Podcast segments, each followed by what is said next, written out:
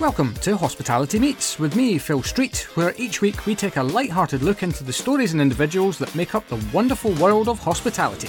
Today's guest is chef extraordinaire Kerth Gumbs, head chef at New London Concept Boiler and Company. Coming up on today's show, Kerth tells us how he kept fit back in Anguilla.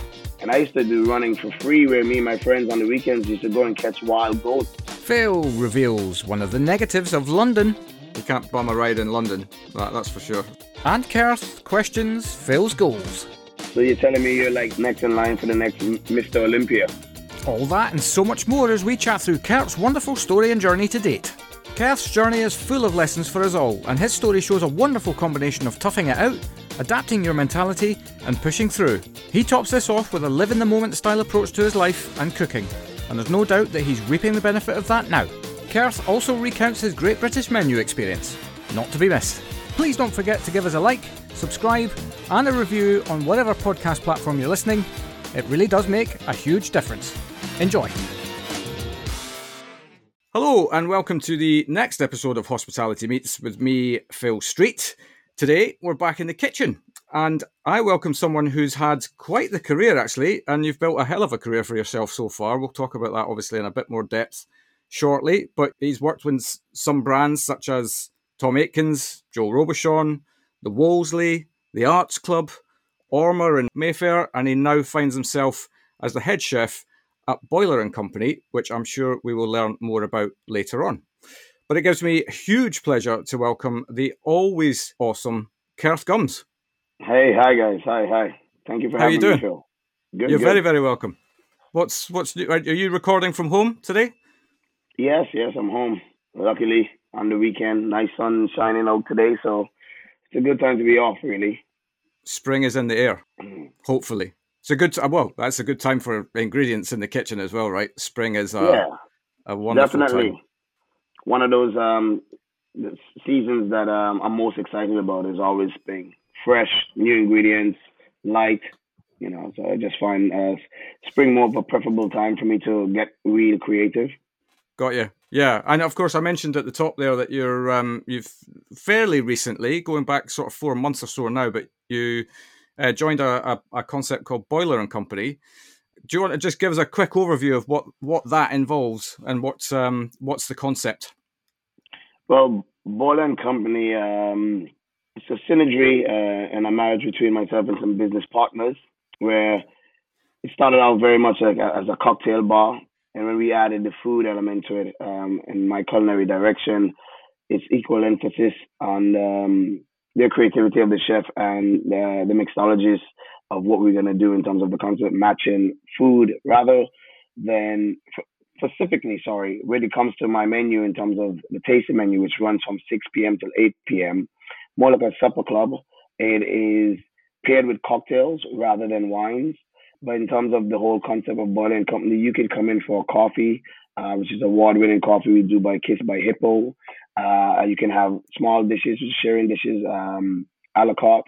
But the the whole menu that is really exciting uh, for that culinary experience is to come down and try the tasting menu from 6 p.m. to 8 p.m. And the, the idea behind that is, is first time now after all these years living overseas and really cooking modern British, living in Singapore and, in Southeast Asian flavors, you know, I was always cooking fine dining, Michelin star cooking on, you know, French techniques, uh, modern European, and doing all the luxuries from the foie gras to the truffles and cream bases and the butters and everything like that. But now yeah.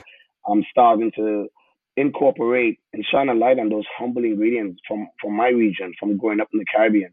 Not just the individual ingredients like sweet potato and coconut, but I'm talking about my interpretation on, on dishes uh, that I grew up eating, such as conky dumpling, dukana, you know, fungi and saltfish, and these kind of things. So that menu now you'll have hints of spices and different chilies from Scotch bonnets, and not in an offensive way, but so I'm I'm mixing in a new storyline where the dishes or the, the, the tasting menu has international influences because you know I've been learning my craft and cooking overseas for many years now, but I'm now applying those techniques onto those humble ingredients to make the produce and those dishes, local dishes from different Caribbean islands, as well as my own growing up in Anguilla, uh, shine a bit. So yeah. Cool. That sounds awesome. I the I am the I'd love a tasting menu. I don't need an excuse to come and try a tasting menu. I did have a, a, a cheeky look on the website before we turned everything on here and had this chat. Right up my alley. It's the food looks beautiful. I love the fact that you're talking a, about kind of uh, uh, dealing with fairly humble ingredients, actually, but just you know treating them with respect and and delivering what looks like a wonderful product. Yeah, yeah, yeah, definitely. I mean it's it's I've always wanted to uh, cook in a place that more uh, represents my personality, and um, so far the boxes are ticking from Boiling Co. You know, we don't have uh, tablecloths, we don't have um, you know people just buzzing around, making you feel a little bit like claustrophobic. It's really friendly, approachable service. It's an open kitchen. Um, on the weekends, from Thursday, Friday, Saturdays, in the evening, we can have a little DJ. You know, you can have your cheeky cocktails over in the whiskey bar. If you want a more private setting, you can go upstairs into another bar that's going to be launching in the next couple of weeks. And mostly, most importantly, everybody feels connected because it's private yet still open. I mean, the kitchen is small, but everybody's you know completely visible. I literally touch every table that comes in to to dine. So um, that's that's very good. We, of course, you know, when you're working in a place that you say more represent your personality, I take my food very seriously. But at the same point in time, I'm quite a fluent and jolly kind of guy to get around. You know, I'm not like wanting to be sticked up and you, yeah, you work on the food, you do lots of hours, but at the same point in time, it's now where we are in an open plan kitchen. You get to see the customers' appreciation, or you hear their their thanks, or you hear the positivity, or you ask questions for the next couple of weeks in case when you got to come back. Whether it's necessary or not, we're all now just taking off our training wheels and learning to grow with the new way of hospitality because we just came out of a, you know, quite a crucial time and we're probably still in it of the backhand of, yeah. of, of, a pan, of a pandemic. But why not cook in a place where you're comfortable doing what you want to do and, you know, tasty food, friendly atmosphere. And uh, yeah, it's all about that kind yeah. of ambience what's not to love, man? That's that, that is absolutely bang on, and you're right. I mean, it's been it's been a tough old time, right? So at least it sounds like you're doing something that's that, that kind of comes naturally to you in terms of you know the the food that you're offering, your natural personality. I mean, I I, I first became aware of you as probably a lot of people on the Great British Menu um, you really put yourself on the map in that experience. And we'll talk about that in a bit more depth because I'm really intrigued to learn about that process. But you mentioned that you've worked overseas and obviously you, your uh, origins are in the Caribbean. So let's head all the way back to the beginning of your career. And um, how did you get into hot, or when did you first realize that you wanted to become a chef? Well, this was kind of like uh, one of those default compulsory moments. And I've always said the same story. When you grow up in the Caribbean, when I reach around fourth form or fifth form, uh, two years before you you leave school, you have to choose between three subjects, uh, which is compulsory. It would be auto mechanics, woodwork, or food nutrition. Right. And um, you know, I was doing my little assessments, walking around the different classrooms to figure out which one of these I think I would, you know, fit in. And you know, the auto mechanics thing, I've never been that type of boy to be like, you know, trying to build cars or look under hoods and getting oily or the woodworks. I wasn't that kind of um creative guy either, like, you know, chiseling away stuff and just watching the sawdust fly in the air and all this. It was just so messy and dirty, you know, and I was like, mm, I, I, wasn't sure about that. But when I walked across the food nutrition class, man, I looked inside of the window. It was like 15 girls and two guys, and I was like, whoa that's a class I got to get in there, you know. And he thinking about, yeah, I'm gonna get in there. And at the end of the day, you know, all jokes aside, you know, my mom was a renowned chef on the island, um, you know, very well respected, and I think it more resonated with me to say, why not go into a food nutrition class? You know, um, growing up in the yeah. Caribbean was tough, it was hard, and at least again, tick another box. I knew every every Friday afternoon or whenever that food nutrition class is, at least I'll get a chance to go home with a solid meal or whatever, some kind of goodie, whether it's a cake or a cookie. Um, so you get into you get in a win-win situation. You know, you're in a you're in a class. It was like three boys, fifteen girls. You're getting to eat what you cook. They were just ticking more boxes for me. And then shortly after, like the teachers was always like, you know, you put the boys against the girls and so forth. And then they were encouraging and really seeing that actually the boys were really doing well and taking this class uh, you know, as or even a little bit more serious than um, the girls. So we had a lot of encouragement there. And, um, you know, it's time I finished school, I started to open a pizzeria in uh, with my best friend. Um, and it was kind of relatively easy to do because uh, his uncle owned the leading bakery on the island. So basically, all the infrastructure was there ready, you know, to make the pizza, all the equipment and so forth, the ovens. But they work from you know 5 a.m. to 2 p.m. So basically, in, in the evening, the, the kitchen was free. So we end up renting it and using it as that space to do pizza. Because that was one of the things that we started to do in our food nutrition class in school, which was making pizza and selling it on break times to the students and so forth. So we just naturally turned it into a little concept, and um, it was called "Let Me Know." Let Me Know's Pizza Hut, and it just means "Let me know what you want." And um, nice. Yeah, yeah, and uh, we did that for like a year and a half or what's not, and and then I from there I end up going into my first five star hotel. It's a, a beautiful five star hotel on the island called Cap and um, I started off there as a as a waiter and, and expediter to learn how to carry the trays and glasses. And I was in the kitchen, but I wasn't cooking. You know, I was getting to see everybody doing everything, but I was just taking the food down and, and, and so forth. So that was like my real like professional job, uh, my first job in a in a professional atmosphere in terms of being in hospitality, and it was more as a waiter than an expediter. I can imagine that's helped you though, like uh, getting a, especially like getting that cohesion between kitchen to front of house, having some front of house experience must be very helpful.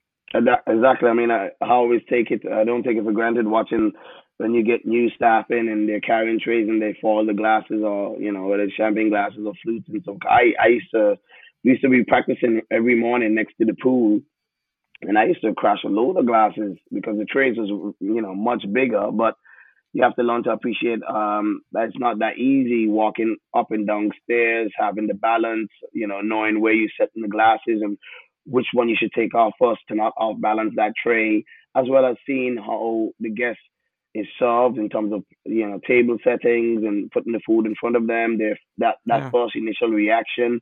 So yeah, it was good.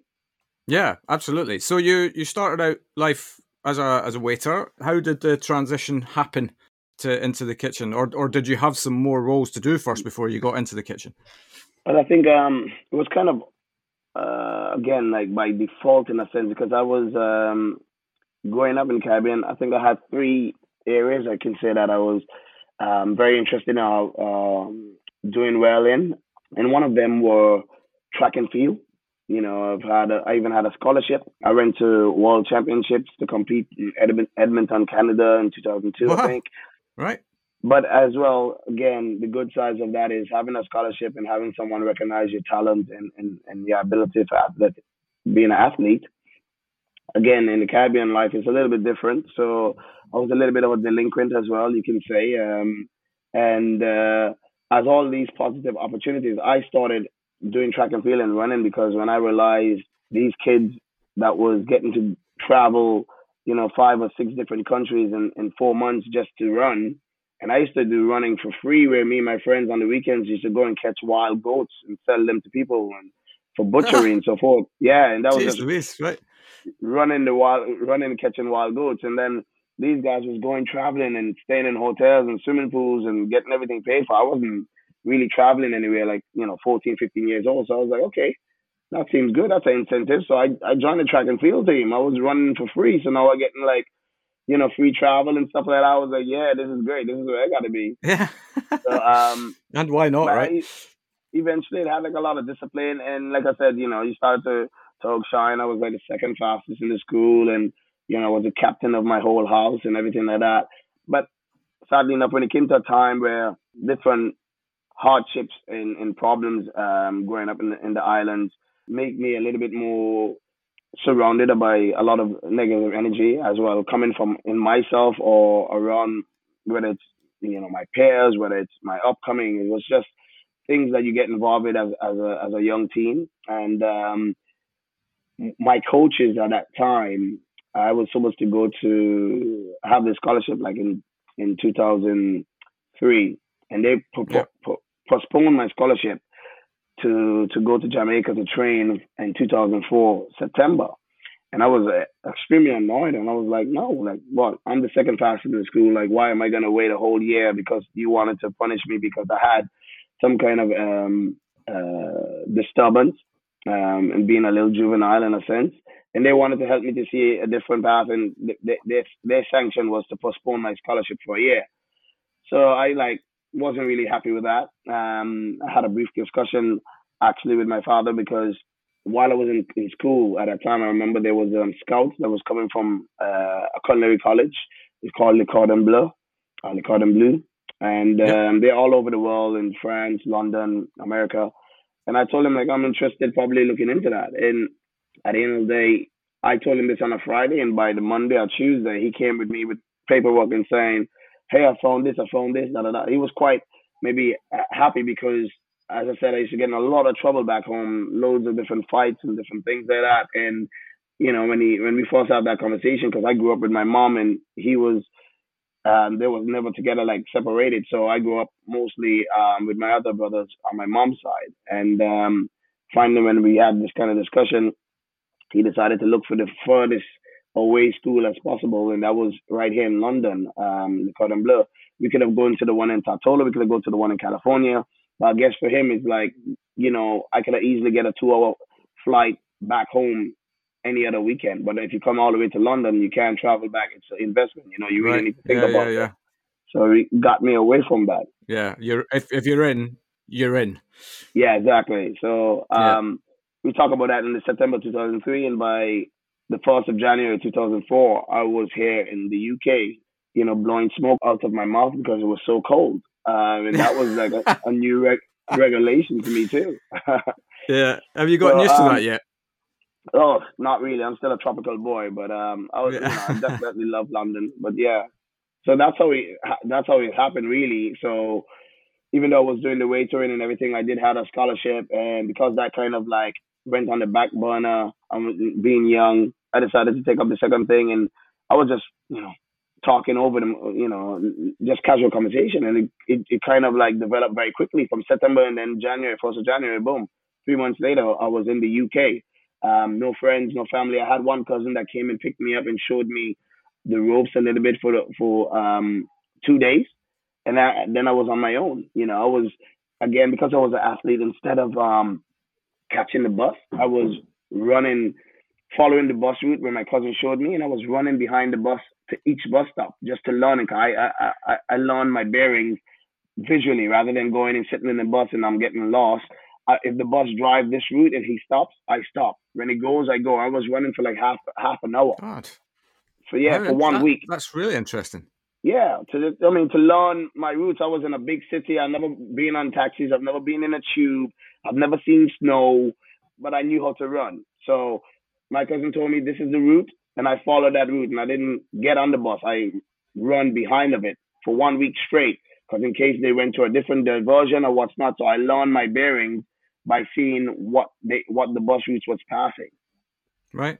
Yeah, it's funny actually. A, uh, a, lot of people get when you come to London, you just get into the tube network, right, and then that's how you learn to get around. But actually, the I, I remember the day that I I kind of woke up and said, I'm gonna actually the centre of London is pretty condensed.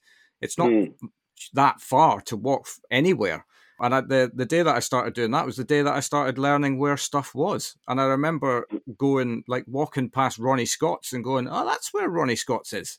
Yeah, I had no idea, you know. And and the, that's how you develop the knowledge of of the place that you that you're living in, right? Yeah, exactly. And then I mean, like coming from an island, I mean, we only have fifteen thousand people. It's very small. We don't right. have taxi systems like that. And that's for us to get from point A to point B, you either walk or you boom a ride. And I never seen anybody done that over here. We just put our thumb fingers out and we, you know, that's the direction we need to go. And someone stops you, a, a total stranger, you jump in, and you you come out at your at the closest to your, your destination. That's what we did. We right. bum rides. So yeah. this whole bus and tubes was completely new to me. Yeah, you can't bum a ride in London. sure. um, but uh, yeah, so you you arrived in London on path with Le Cordon Bleu. What happened next? So I did um I did my grand diploma and uh, graduated on a basic, intermediate, and superior cuisine and patisserie, all crammed into one uh, one one module. I did uh, cuisine in the day, pastry in the night. So I get my grand diploma, and then I went out to to work, um, looking for a job, and it was great as well. It was more refreshing. I mean, I was like 17, 18 years old. You, you know, and to do that module, you get to graduate three times. I didn't graduate from my high school again because of growing up in Ireland. I was on the list of uh, you know one of those problematic kids, so they didn't let me graduate. Yeah. But when I come to the UK, I did graduate the three times from my from that college, uh, from the institute, and then I, I took my first job um, at Terence Conran, uh, Quaglinos. That was like yeah many years ago, and uh, as well it's a place where I met one of the chefs that I most respect. Um, I mean, there's a couple of chefs I, I've met in my career that I do respect, but I mean, I always talk about um, you know, the, the kindness of Julian O'Neill, which is someone I met from way back in my early careers and who as well uh, gave me the encouragement to move into the Michelin world uh, after leaving his kitchen. So yeah, right, yeah, that, not a not a bad start to uh, to get stuck into Quaglinos as well. I mean, it's not known as Quaglinos now, but the back in the busy day, yeah. restaurant, yeah, yeah, busy busy restaurant, but still a, a, a good caliber of cooking, right? Yeah, yeah, yeah, definitely, definitely. Um, and especially coming straight up to school and at a, a college like that, and you're thinking you know stuff, and then reaching in like, no, you don't. You know, doing things in theory and in practical as well are two different different things. And um, yeah. it was a good foundation for about three and a half years. I stayed, moved up, moved all around, and then because of my hunger and the passion, I think um, Julian did tell me I should go and work in a Michelin star kitchen. He recommended Tom Aikens because it's gonna be tough. It's gonna be this, and uh, you know he was completely right. It was um, a really different and difficult kitchen to be in, but um, equally so. I think lots of respect towards uh, the cuisine that he was doing at that time as well. It was very creative, adventurous, um, and intense. Um, but I still, you know, you're, you're stimulated, you know, under pressure, and um, at least it was a time when you know everybody was still just hustling. The kitchen times was very different back then. Um, you know, working in one year in a kitchen such as that was like equivalent of doing two in in, in, in another right. kitchen. It was yeah, yeah, it was. Um, you know, but I, am guessing your your learning curve would have been steep yeah. as well, right? So especially to move from a non-Michelin environment into a Michelin environment where it's now all about it's really about precision, but precision under pressure yeah uh, as as well and that's that's a big step to to take and you know you, you mentioned the fact that it's a you know it's a pressure kitchen but at the end of the day it's you know if you want to achieve something really positive generally speaking there's going to be some pressure around that yeah yeah yeah and i think i think it's it's all about the, the, the mentality of what you have and i said that in the most positive way yeah. because at the end of the day, uh, all my interviews, I still talk about it. Whether it's a difficult kitchen, I still probably wouldn't be the chef that I am today with the certain ethics and principles. And you know, I always uh, remembered and, and, and um, enjoyed seeing those creative dishes all the time. So you can't just, I think, you can go a place and only want to take the good out of it and not understand that there is going to be some ankle work and back backbone have to make give build you up some certain level of resilience for you to yeah. stay on board and learn because you know, I'm a firm believer once you have acquired that knowledge or experience, no one can take it away from you. That's yours. So you yeah. have to put it in rather than watching things on social media now and seeing things on Instagram and thinking, oh, that looks good. I want to learn that. And you learn it and then you think that's it. No, it, it goes more than that. You know, it's one step in a exactly, massive journey. Exactly. Yeah. yeah. Yeah, yeah, yeah, absolutely. And, and generally speaking, as well, uh, the the vast majority of things that are uh, worth doing are you know are the things where you test yourself, and that can be test from a technical capability, and it can be a test from uh, you know a psychological capability in, in yeah. terms of things that put you into a place that you're not familiar with. It's how yeah. you respond, as you said, to to that that actually determines where you go with that next. And I found it like extremely even difficult. Like I said, like coming from the islands and being a little hothead and everything, and then being thrown into this environment with other people that's a hothead, and, and then you got to think about it like, yeah. what, what do I want? What do I want to achieve? And I just had to hush my mouth, yes, chef, da da da, and create some discipline and, and try to say that this is going to be better for me here in the long run rather than me trying to, you know, lose my own opportunities. You got in there. Yeah. Every good chef has a good scar, a good story. As you know, it could be in some part of it. It's gonna be have to be difficult. You, you don't just wake up in the golden spoon and think you're going to be on top. You have to work. You have to have some kinds of level of discomfort, whether it's physical or psychological. But that that is what it is. But when you leave then, and and to how I address my kitchen now is where you, you take all these things and cipher them out in different areas and work out what's the best way to make you a, the better person, whether a better cook or a better manager. But you can't do that unless you you see both sides. Yeah, yeah, yeah. And you know, you take the you take the good and the bad, right? And you you process yeah. that in your own way, and you move forward with it in your own way. But it, to your point around, you know, if you like imagine a, a, a situation whereby you are, you know, you set a goal for yourself that you want to shoulder press fifty kilograms, and the first time you pick up a weight, you know, you can't shoulder press 10 kilograms just an example yeah, yeah, yeah, um, what what do you do? Do you go, oh God, the gap is too great for me to get from there to there? Or do you just push through the 10 and do as well you can, and then you incrementally increase to the 11 to 15 to 20, and before you know it, you're on the, the, the touch and distance of your goal. But you can't just expect to to wake up one morning and go, all right, I'm going to press 50 kilograms. Same principle thing, in every every fact of life.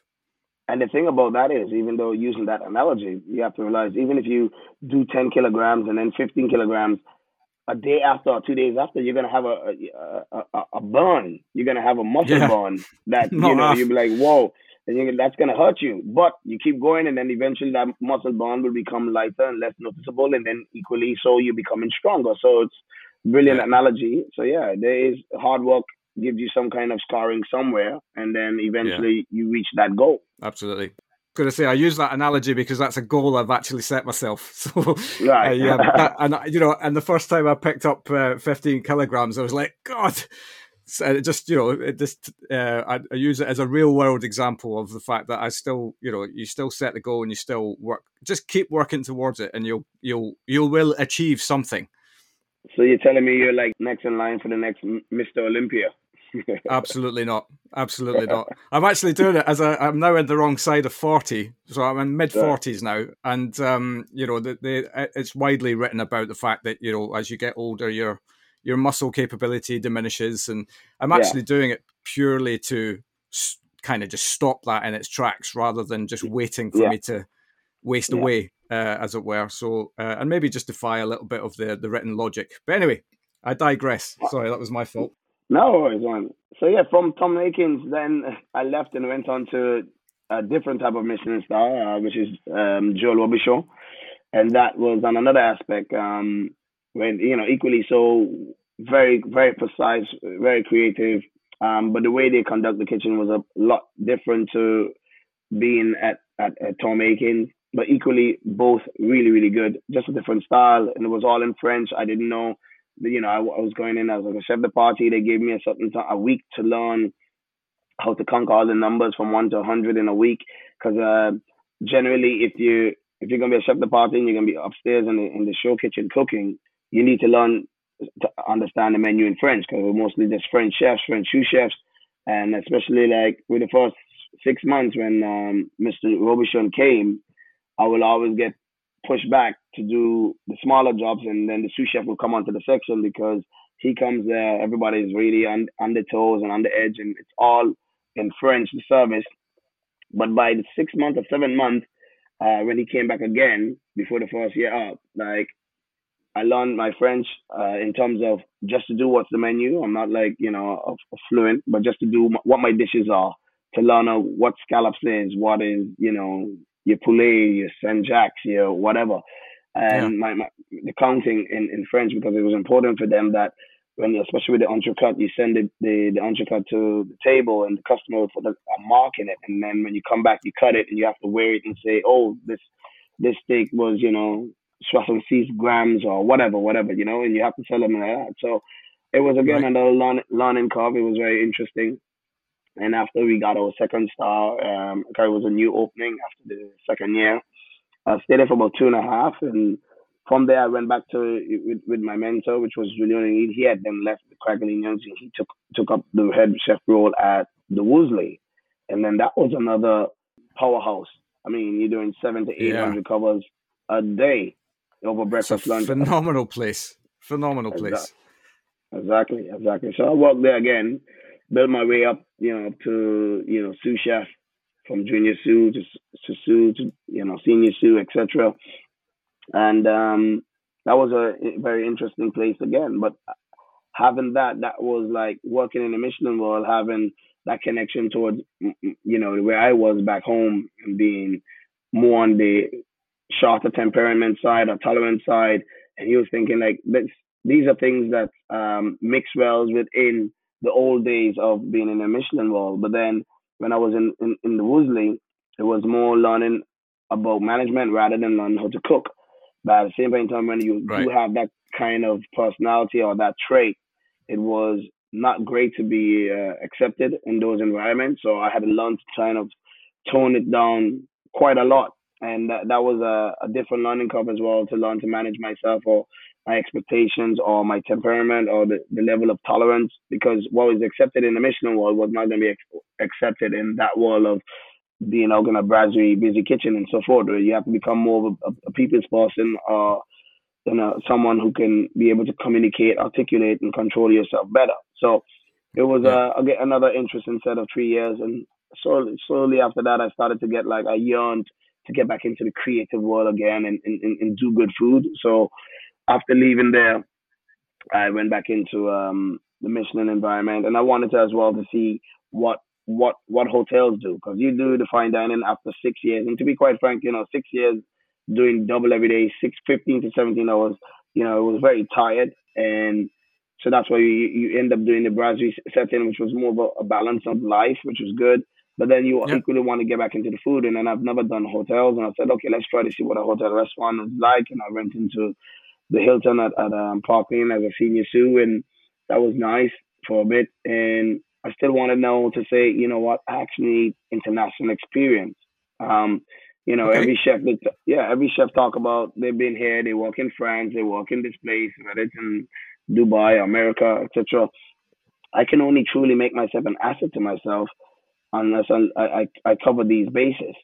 So it came at a point in time in my life after uh, a career, and I said I got to throw myself in the deep end again. And I, I went to Singapore. You like doing that, didn't you? so yeah, yeah, you got to, you got to.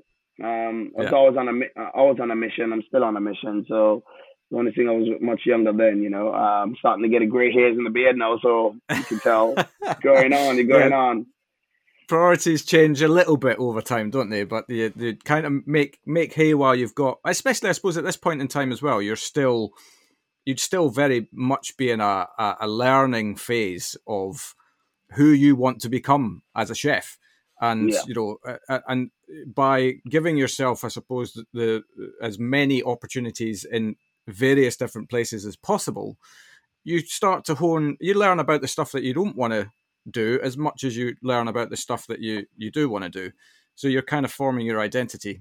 Um, yeah, exactly, and that's all has shaped me around many different aspects. Um, so that was good. And you know, as I say, moving to Singapore for three three and a half years, that was another great experience. I was working for one of Jason Atherton's restaurants, a new opening over there, and um, that was interesting as well. I And you had the concept was like uh, Spanish tapas, but you know, you had the the head chef who was Irish. You had me as a senior, and you know, British um, background. But we were doing a Spanish restaurant concept with modern yeah. European t- techniques, serving to the Asian community. So that yeah. was. Uh, you almost can't make it up sometimes, can you? The, um... But it was very good, very good, very successful restaurant, very buzzing, and yeah, that was interesting. After my stint there, then I returned to London and again, try something different, do a private members club now to take all these things. So I did the hotel, did a brasserie, did a Michelin star, did a private members club.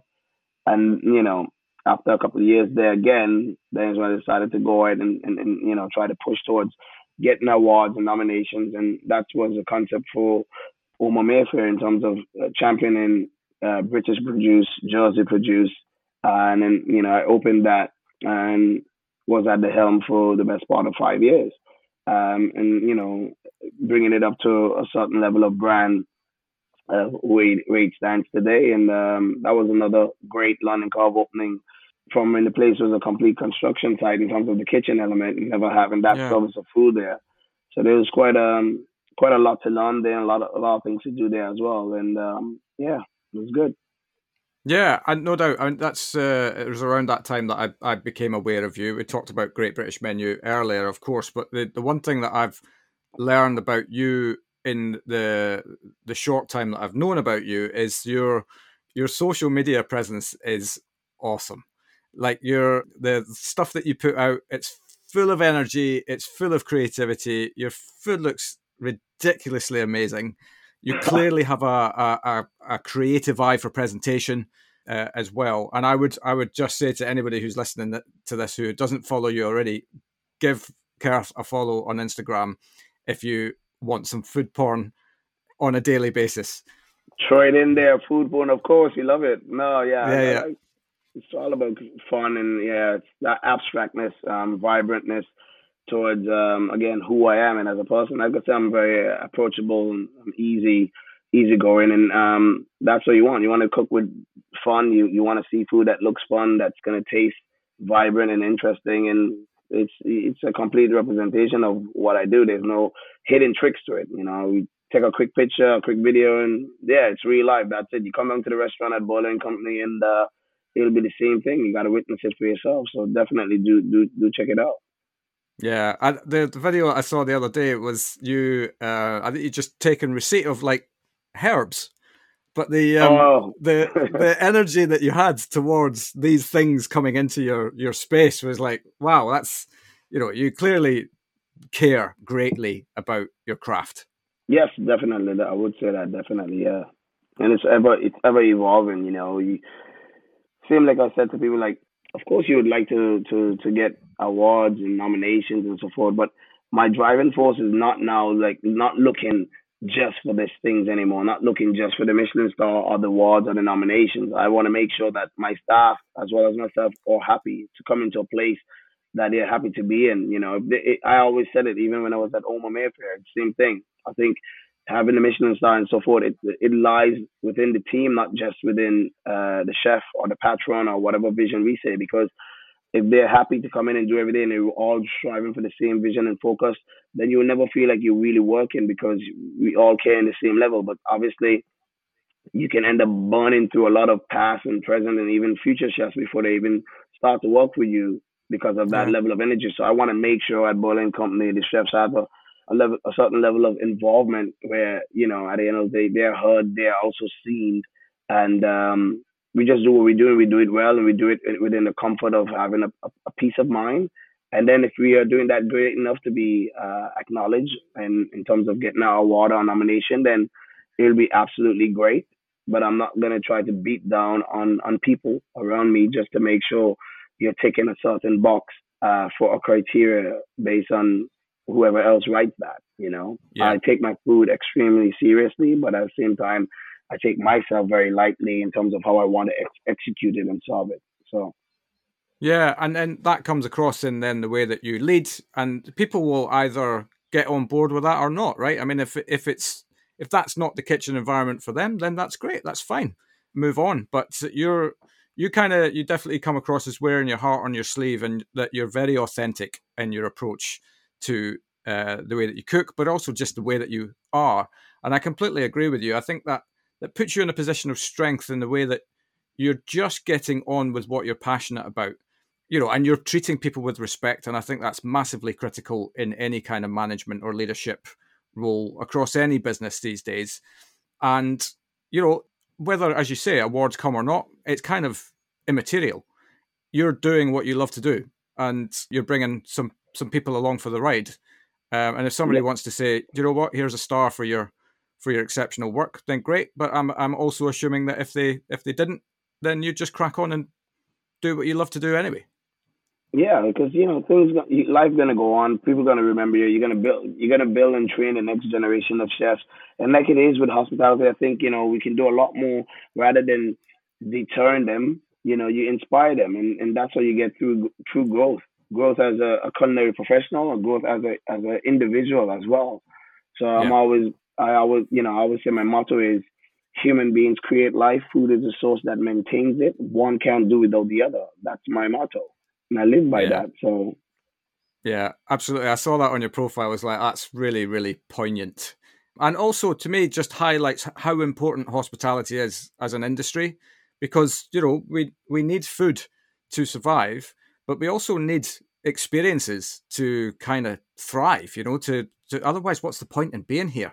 You know, yeah. There's no point in just existing. You know, you've got to live and love life as much as possible. Yeah, yeah. And I think probably the last couple of years has definitely highlighted that to uh, to a lot of people. But no, that's great. Uh, well, let's let's get on to the Great British Menu because I'm really desperate to ask you about this because I I love that show to bits. That was uh, when that first came out, however many years ago it was. I was like, this is the food show that I've been waiting for on telly to see professional guys really at the top of their game producing incredibly creative cuisine against a specific brief. How did that come about? Was that something that you went to apply for, or did somebody say to you, "Do you know what? You you need to go forward for this"?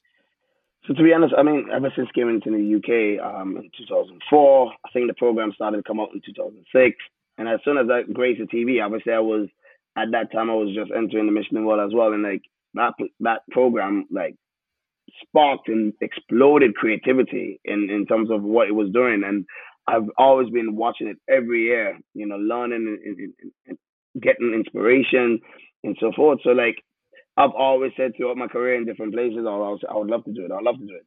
More to do it, like again, throwing myself in on the deep end, and I want to test myself. And again, to see is it all worth it? All all the all the trials, all the headaches, all the sleepless nights, everything. I want to test myself to see uh, how good I am. You know, um, yeah. and it's not a, com- a, competition against them themselves, uh, other the other people.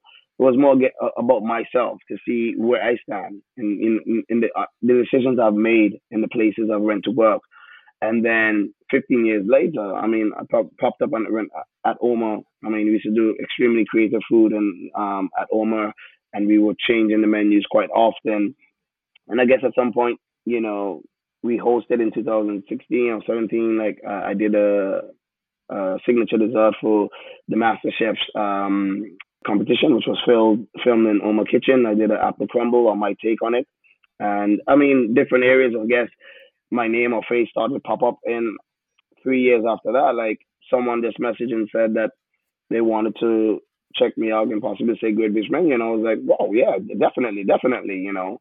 Um, yeah. Didn't know how, what I was going to do, how I was going to do it, but I was like, they want to come down and um, have a bit of a recording to test to see, you know, what you, how you speak, what the food is going to look like, and if you can be on camera as well as cook at the same time. And I was like, yeah, let's go, let's yeah. do this. And yeah, definitely. And, um, you know, basically by the time they leave the kitchen, they were like, well, I'm gonna tell you now, like, yeah, definitely, you're gonna be on the program, and like, you know, I think you you tick a lot of the boxes. You have great energy, this and that. Um, and we don't need to go and put you in a pool where we're gonna pick which ones or what's not. Like they told me, like, yeah, definitely somebody will be in touch, and I was like, really, great. And then it happened, and they sent over the brief, and it was 150 years of children's literature, and you know that kind of brief for chefs is like so broad and wide to oh, I know. Really I can only imagine. Into, creative, you can be extremely creative. And then you started to do the research and, you know, you have to pick the, the books and as well, books that the other people didn't really do, the authors, of the local to your region. And I was representing Southeast, Southeast London, uh, uh, just Southeast, sorry. And that was, that, that was great. That was great. So getting on that program, it was exhilarating, you know, adrenaline rush, especially like being, you know, nervous and seeing that TV set for all these years and finally being there. It was like a roller coaster of a ride, one that was really, really, really pushed for it to, to, to, to be there and do the best while I was there. And after winning for the Southeast um, in, the, in the regionals, which was great, um, the competitors get a chance to see all the creativity up front and actually taste the food rather than you seeing it and you're thinking it's good, but actually like bringing the flavor together and you tasting the other people go, wow. Yeah, um, even at my at that level of cooking, I was still really blown away and genuinely amazed for some of it um, while yeah. being there. And after reaching to the finals, and then you go into the kitchen and thinking, okay, cool, we just gotta. I got I got over the regionals. Like you know, it was four of us, and then it was gonna be eight of us, which is one winner from all the different regions. And then in walked, you know, a one Michelin star chef, a two Michelin star chef, another two Michelin star chef, another one Michelin yeah. star chef. And I'm looking like, whoa, it's getting um, tight here, but it was good. It was good to be around this this kind of energy. But obviously, I would say yeah, it was obviously eight times harder now because we were four in the, in the first, and you're getting new format. You were gonna get deleted after the fish course, and I just really wanted to to make it to show my whole menu on the on the Friday, in which I did. And then when we went into the, the, the, judging room, I didn't know where I really didn't know where I stand. I just was much more in a comfortable place. I re, I, I actually made it to the judging chamber. So then when I won, it was great. And then when you go into the finals, as you, if you recall, it was such a hard hard heat for me. I had the starter course coming down last to the bottom of the, of the chain, fish course going up all the way with um, potential uh, third place, reaching fourth place. Great main course all the way back down to the bottom. And then on my dessert course, which I mean, I always knew that I wanted to, uh, you know, I'm more prone around um, fish and, and, and desserts. Anyways, I always wanted to not fight for the main course because I think every chef always talk about fighting for the main course on the banquet. Yeah. You got to cipher let, it out. let them have it. Let them have it. Yeah. Yeah, yeah, yeah. So like all day I'm going and like even the guys on on on, on camera was like on Friday was like cuz, are you okay? Everything, uh, you know, everything is all right. And I was like, well, you wouldn't be in too much of a smiley mood as well if you had the, the week that I had, because this was the last opportunity for me to really get in there. There was just that one dish, the dessert now. And um, I really pushed and did everything. And I watched everything in the morning. I wasn't nervous about anything, to be honest. Uh, all the desserts that I've seen, all the desserts that I tried. And the last dessert of the day, which was by uh, Alex Green, who did the, the edible book. When I saw that one, because of the concept, I was like, okay, shit. Yeah. Definitely, there's gonna be something here now. Um, but yeah, and I went there. It was it was an amazing dessert, and I think flavors was good, very interesting, and um, it was bang on brief.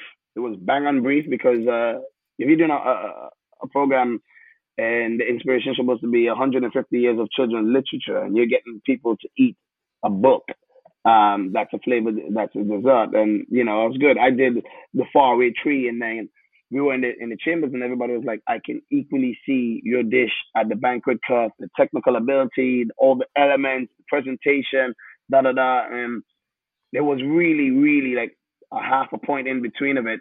And at the end of the day, when they when they got Alex to do the, the book, I was like, wow, okay, feel I feel like a bit deflated, like, oh man, okay, cool. And then we went back to the kitchen and the cameras were rolling. And um, obviously we had the new um, the new format for the program and they were like, just so you know guys as well, before you pop the champagne and for your technical ability and standing performance with the dessert as well, Kerth Gumbs, you two will be going to the banquet and you'll be doing the pre put in put in and I was like, what? Okay, cool. So I still got to go. Like, anything you want, yeah. Yeah. You think of it as a default or what's not. I mean, look, I was happy. I tried to put myself in front of the ball to do it as I will do anyways. And um, I just got back to the drawing board. I changed my pre dessert. I took it. I took inspiration from the Big Friendly Giant, and um, I made a, a banging pre dessert as well, which was you know for the for the banquet. And I was just happy to to be to be there and to get a chance to to see that whole process and especially on my first first year of competing and um, yeah. it was a humbling humbling experience and it again goes to show you in life like you know you might have a destination and everyone's destination might not be a straight arrow and saying you have to go to that person at that restaurant or this style or get a Michelin star or get that to to to take your goal or be successful you know um it, it, it was a curveball and a one that was pleasantly received when they came back and just acknowledged because of my dessert and how highly it was scored or viewed as they decided to like, you know, let's create this this thing and still get Kerth Gumbs at the banquet to do this and to do that. And I was extremely yeah. thankful and humble, like I said. Yeah. I mean that that's really cool. Thanks for such a detailed run through, by the way. That was brilliant.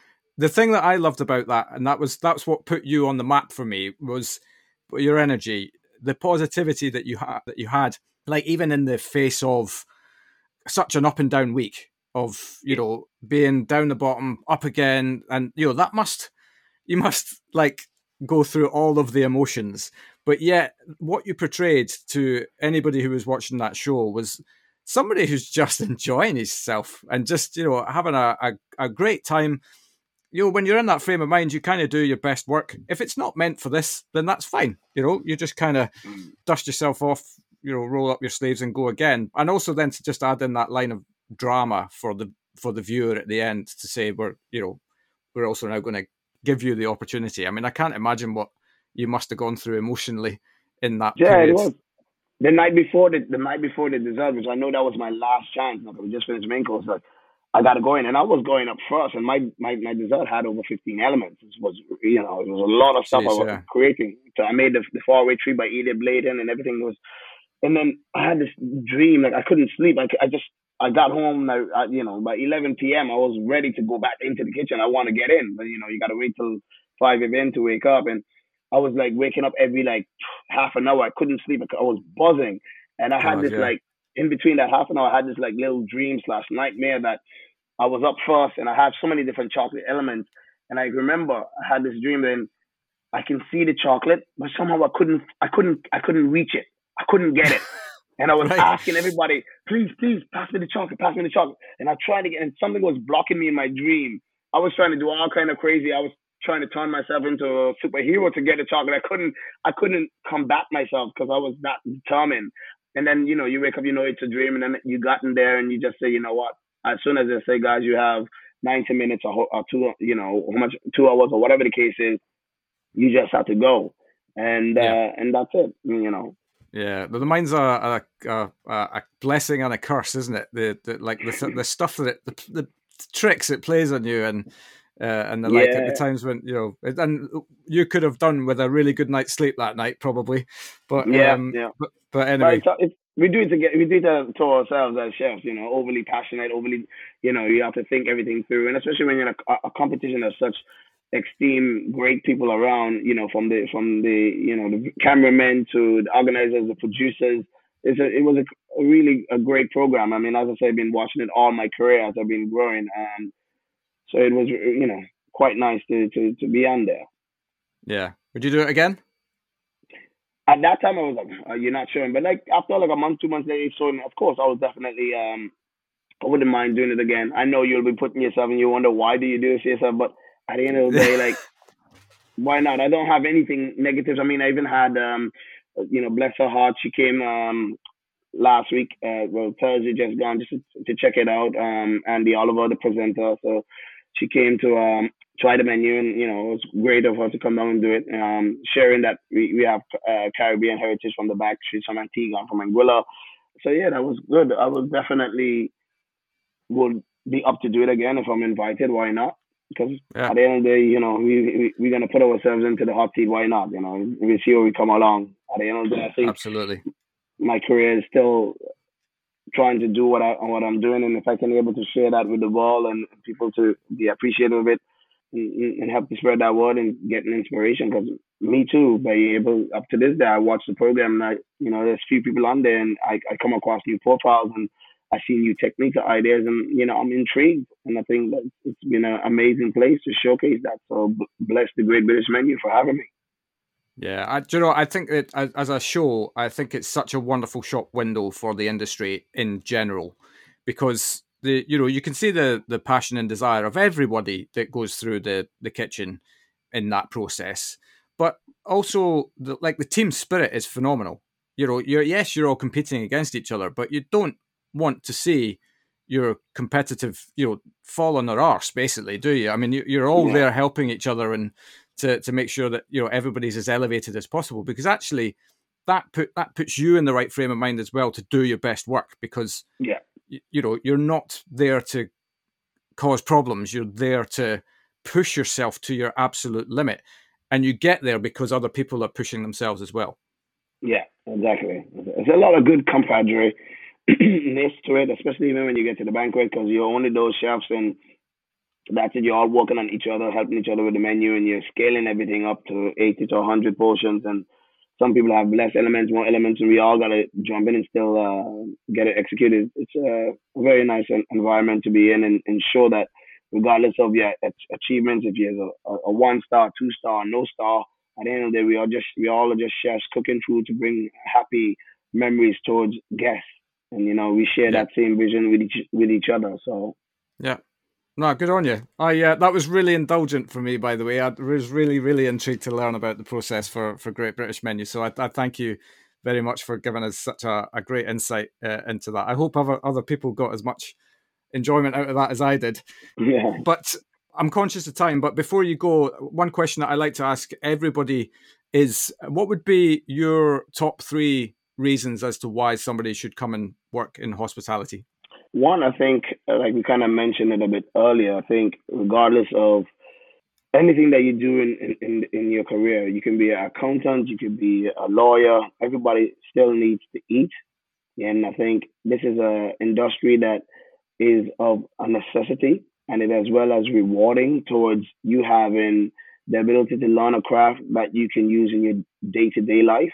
You know, um, I think the hospitality provides you being able to take the rewards not only to home to you, but as well to spread that around and love through your knowledge and as you grow and you develop in providing great hospitality, great service, making someone feel less communicated, less um, uncomfortable, sorry. You know, leaving the restaurant just by, you know, taking a jacket, explaining them a dish, saying thank you, putting a smile on their face. And, you know, sometimes people come back to the restaurant on three different things. They come back for not just the food, they come back for the service. You know, yeah. and hospitality is about service. So, uh, you know, I'll always recommend that this is a safe place for people that are unsure as well of where they want to go next in their career. You know, lots of people, I have people that work for me that was working in architecture or working as um, IT, and they stop that at 30 something years old and they come and work in the kitchen to to be a chef kind of didn't really find it interesting or whatever. But in the, in the yeah. same way, you can you can start off here young and be the chef, and then while you're figuring everything out, you can then go on to do something else. So it's a it's a great platform to stand alone on its own and take care of you, but as well, it's equally a platform that you can you know transcend. You can pass through. You don't have to just make that decision now. So lots of people when they come out of out, out of college, they end up going to work to be a pot washer. They go to be a waiter or you just go to be a chef. That's like a starting one. They fall in love with it and they stay. Or equally yeah. so, they go on and they, they study for five, six years, get a bachelor's degree in this, and then come back and say, well, mm, it's boring. At the end of the day, hospitality will be a place of of shining a light and bringing smiles to people and everyone. It definitely can give you ups and downs of happiness, and, and that's what we're about. You know, you, are not going to come in every day and feel it's mundane and it's uninteresting because every day there's a, a different customer and there's different change to, to the menus, to the ingredients, to the seasons. So we have a lot to go by um, on interpretation. And by keeping things not completely set and having that level of spontaneity, I think that is something everyone looks for in their life rather than waking up every day and thinking your life is absolutely just the same. Rigid. Yeah. Yeah. yeah oh, for sure. I mean, if there's one thing this industry definitely is not, it's definitely not boring for sure. Yeah. No, that's great. I mean, if people want to get a hold of you to learn about you and what you're up to, and maybe learn a little bit more about your your wonderful concept that you've got on the go now, what's the the best method for them to do that? The quickest way to do that will be through my Instagram, kerth.gumbs, or just you know K E R T H G U M B S. You know, um, it gives a, a real up to time view of what I'm doing daily in the kitchen, or you know, every other day is some kind of post, whether in my stories or on my main page um, yeah, that would be the quickest ways for you guys to see what I'm doing. Or you can always just come down and shake a leg with me in the restaurant. Um, you know, I'm there from Wednesday to Saturday. Um, we are doing brunch, lunch, which is easy, accessible dishes. But like I said, I highly recommend if you can do book and come down for 6 p.m., which I do to taste the menu paired with cocktails based on my interpretation of Caribbean dishes growing up eating and shining a light on those humble ingredients in a modern way using these international techniques I've picked up over all these years of working overseas. Fantastic, yeah, and, and I actually love the fact that you're doing a, a, pairing with cocktails. That's that strikes me as being quite unique, uh, and gives you, I suppose, your your bartenders an opportunity to also be equally as creative.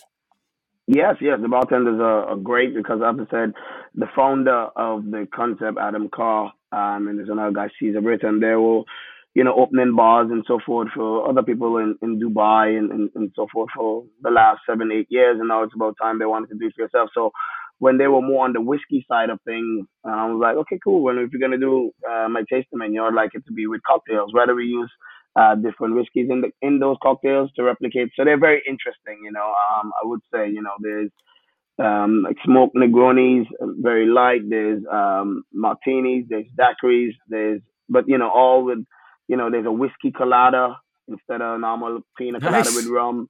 So there's just like little, little different things to give little nods and, and but it's definitely the, the part of the menu where it's, where it's more creative and, and uh, lots more change and interesting flavors. And I will highly recommend some you guys do come out and check it out. Fantastic. No, that's great. Look, I, I massively appreciate you spending some time with us today and sharing your story.